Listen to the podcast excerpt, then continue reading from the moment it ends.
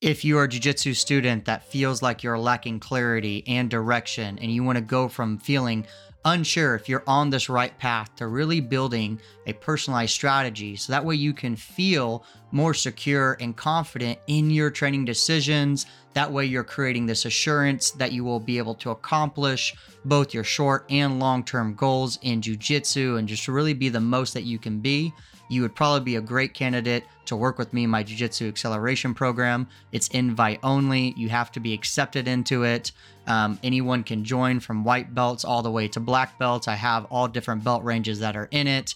And if you guys are interested in that and you're wanting that personalized strategy and you're wanting that direction, then make sure you head over to my website at www.chasenhill.com and we can get you guys enrolled and moving forward. What is going on, guys? Welcome into another episode of the Jiu Jitsu Secrets Podcast. My name is Chasen Hill. This is your first time uh, coming in and checking out the episode. Welcome in. We've had a lot of new listeners lately. So, today's episode, I want to jump into part two of a three part series here where we're talking about our Jiu Jitsu audit or doing a little bit of what we call an abilities audit. So if you guys haven't checked out part one, I would highly recommend that you do that because I kind of laid the foundation and framework of why all of this stuff was important. And so what we talked about in the other part was really talking about how we're using this uh, jujitsu kind of hierarchy in the three parts as a kind of guideline or like a roadmap to understanding what areas we're trying to audit and why we're trying to audit those areas. So if you guys, like I said, haven't checked that out, make sure you go do that. Um, it will it would be very beneficial. But if you're just wanting to jump right into it, just as a quick recap, you know, we already talked about the bottom hierarchy. And so in this one, we're going to be talking about the top section hierarchy. And so the goal of what we're trying to do now is we're trying to assess more of what of our offensive abilities are, if you kind of wanted to call it that. So in the bottom hierarchy, we really were focusing more on the uh, defensive and submit and, and survival ideas of jujitsu because ultimately the majority of our defensive techniques, our defensive skills, uh, principles, and concepts, all that good stuff happens when we're in the bottom hierarchy or we're training out of that.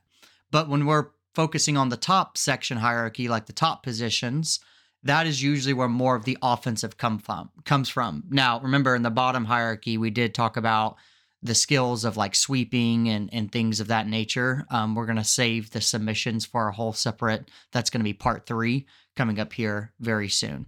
So when we talk about the top section, really, what areas are we trying to assess of the top section? Well, we're really trying to get clear about anything that is going to be more of the skill, I guess you would call, of dominating or imposing or advancing type idea. So this would be things like guard passing or positional controls or transitions, um, takedowns, things that are basically taking you from either a neutral or defensive position to an offensive based position.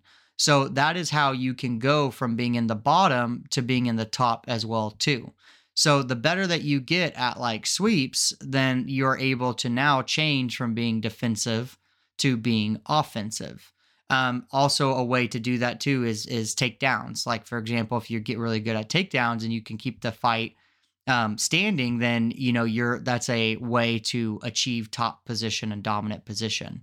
Um, personally, I think takedowns take a lot longer to get good at than learning how to sweep people. Um, I think sweeping, because when people go down to the ground, um, the challenge of dealing with, uh, of taking out people's post and using like physics and leverage is a lot more uh, applicable and it makes a faster impact than standing does.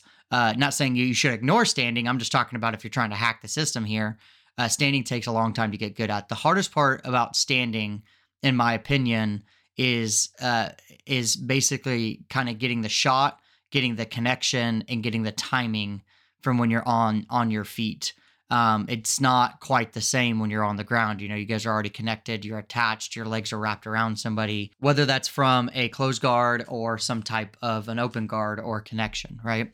So that is kind of a hack on a way to get on top But then once you get on top, right now we're in the more kind of offensive positions. And so usually, if you think about it this way, let's say that you hit a takedown or you hit a sweep. Now you usually um, have to pass some type of guard, unless your sweep puts you into a perfectly side control or a perfect mount position, which there are some that do do that, or your takedown puts you perfectly in a some type of mount or side control where you've already passed the guard. Your next series or next thing would be to advance to a more dominant position, right? To get past the half guard, to get past the closed guard, to get past some kind of guard moving forward. So that is one area that you could be assessing is how is your guard passing the next area is obviously going to be the top controls and top pins. That would be a form of domination or imposing. Basically, you're able to impose the positional control to where someone cannot escape, someone cannot get out. Once again, we kind of want to hold off just being submission based because we're going to dedicate a whole series to just doing that in itself or a whole training session to doing that itself but we want to try to just basically be a little bit more offensive in controlling and dominating. Now, there is one slight defensive perspective that you could take from this. You could do maybe defensive ideas from the guard. Um, you know, if you're inside someone's closed guard, you could play defense, see how people are maybe putting you in like arm locks or triangles or chokes, and you could try to escape those to assess your abilities there. Uh, leg locks could also be an area too. I guess you could technically say, oh, well, I want to see how someone puts me into a leg lock, and and they go from that. That could be a, a defensive principle that you could train from this top position as well. Um, but that's just some other ideas for you guys. But you could see how the top section is more heavily offensive based. And so you're wanting to assess how well you do those skills and what problems you're having with those skills. Now, this brings me to my next point. The reason why we did the bottom section first is because on the friction scale, it is much easier.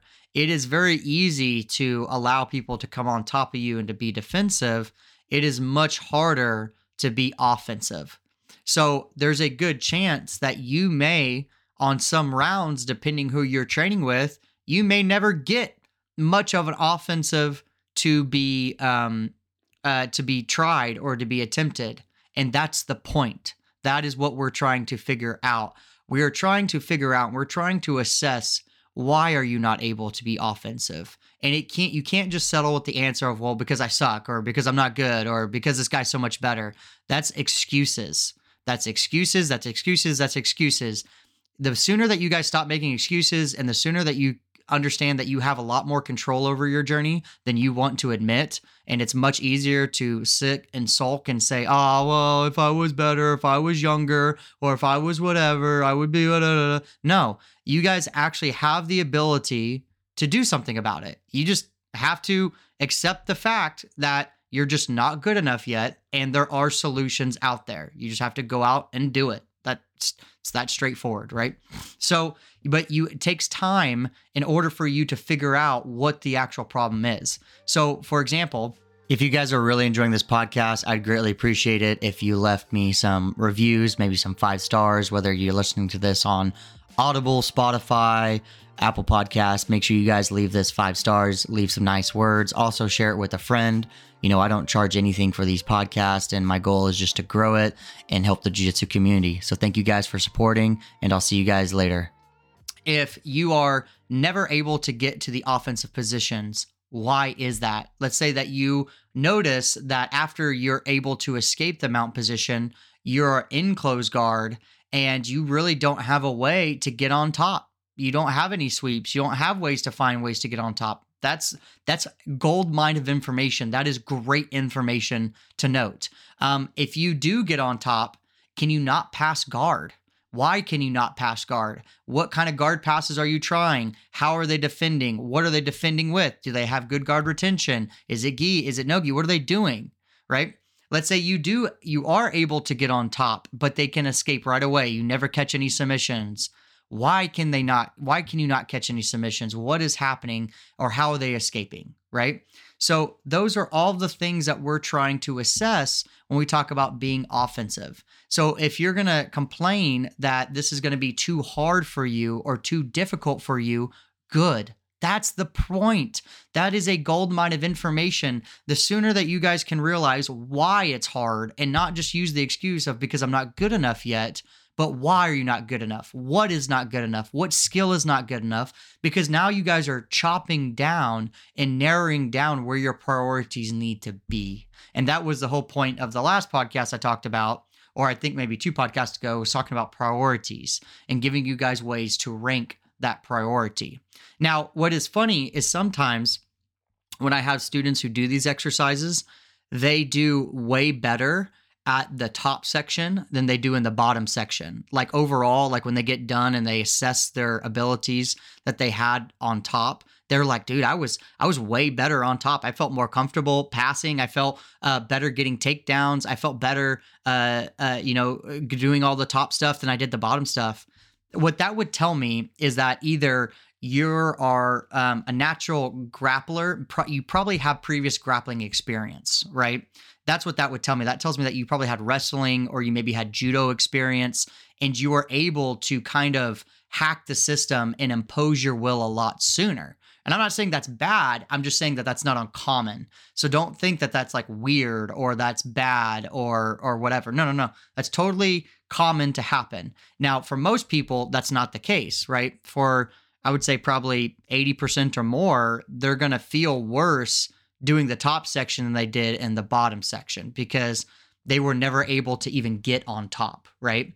So if you guys wanted to say, I want you to be actually a tiny bit more aggressive, if you wanted to call it that, whenever you're doing the top section, I want you to be trying to impose. I want you to try to dominate. I want you to try to make it more kind of a grinding match when you're doing this section because that's going to reveal a lot of stuff. Um, and then you want to reflect back whenever you're recording the information right? You want to say like how was the offensive position? How was your guard passing? How was your takedowns? How was your control from the major positions? If you're so good and you're so dominant in jiu-jitsu go through all the major top positions like the mount the side control the back mount um, all the different gu- uh, guard passing. Go through all of those and see how many people you can do that stuff on and see what information you find. I guarantee you'll find a weakness, even if you're dominant. This is what's so cool about jujitsu is there's always stuff to work on.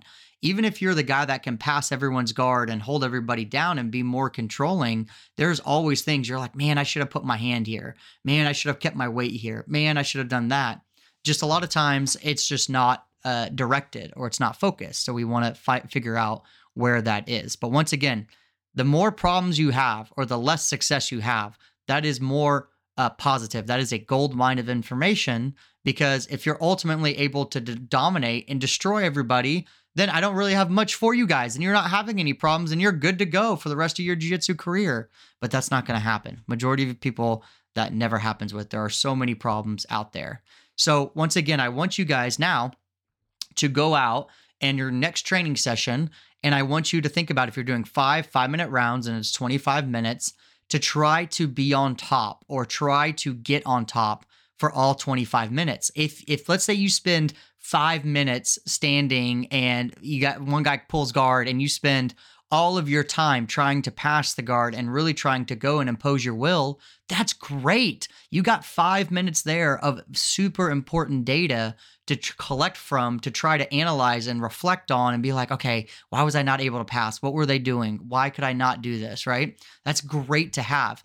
If they take you down, and this is one round, they take you down, they mount you, you're able to escape to the mount, or you escape the mount, you get to close guard, and you're trying to sweep them, and you just can't sweep them, and nothing is working, and you can't get on top that's great data. That's great information. How are they defending? Why is your sweep not working? How come you can't take their back? Like, what are you doing that you can't get on top?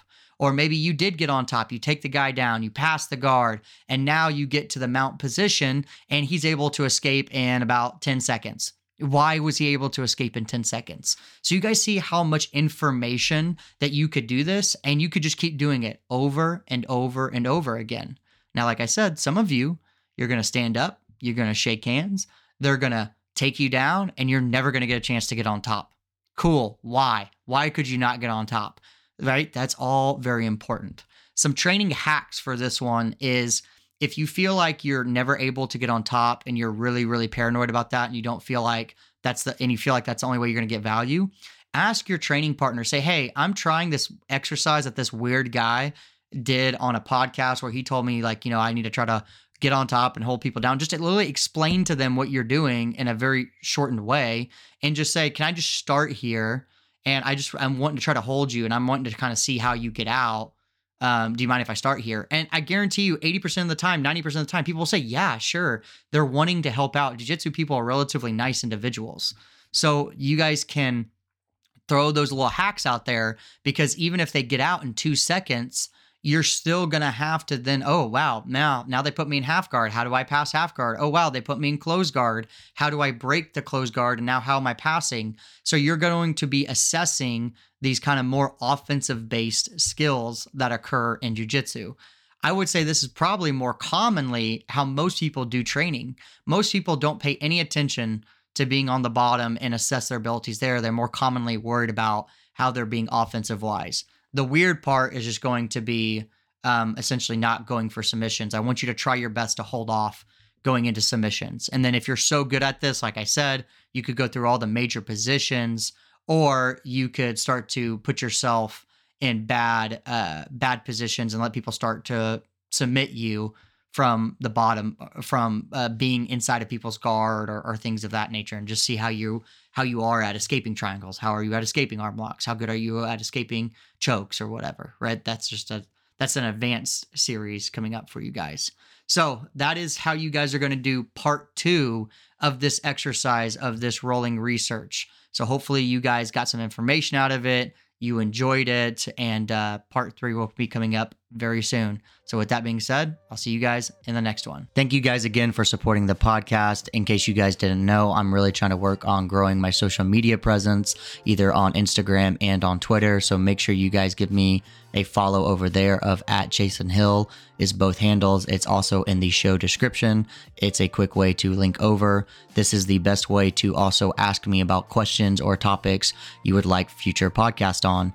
Also, if you haven't already, make sure you check out the YouTube channel. It has a lot of these topics just in video format. It's just another medium for you guys to check it out. And so that is a good way to also get some jujitsu help. So thank you guys again, and I'll see you guys later.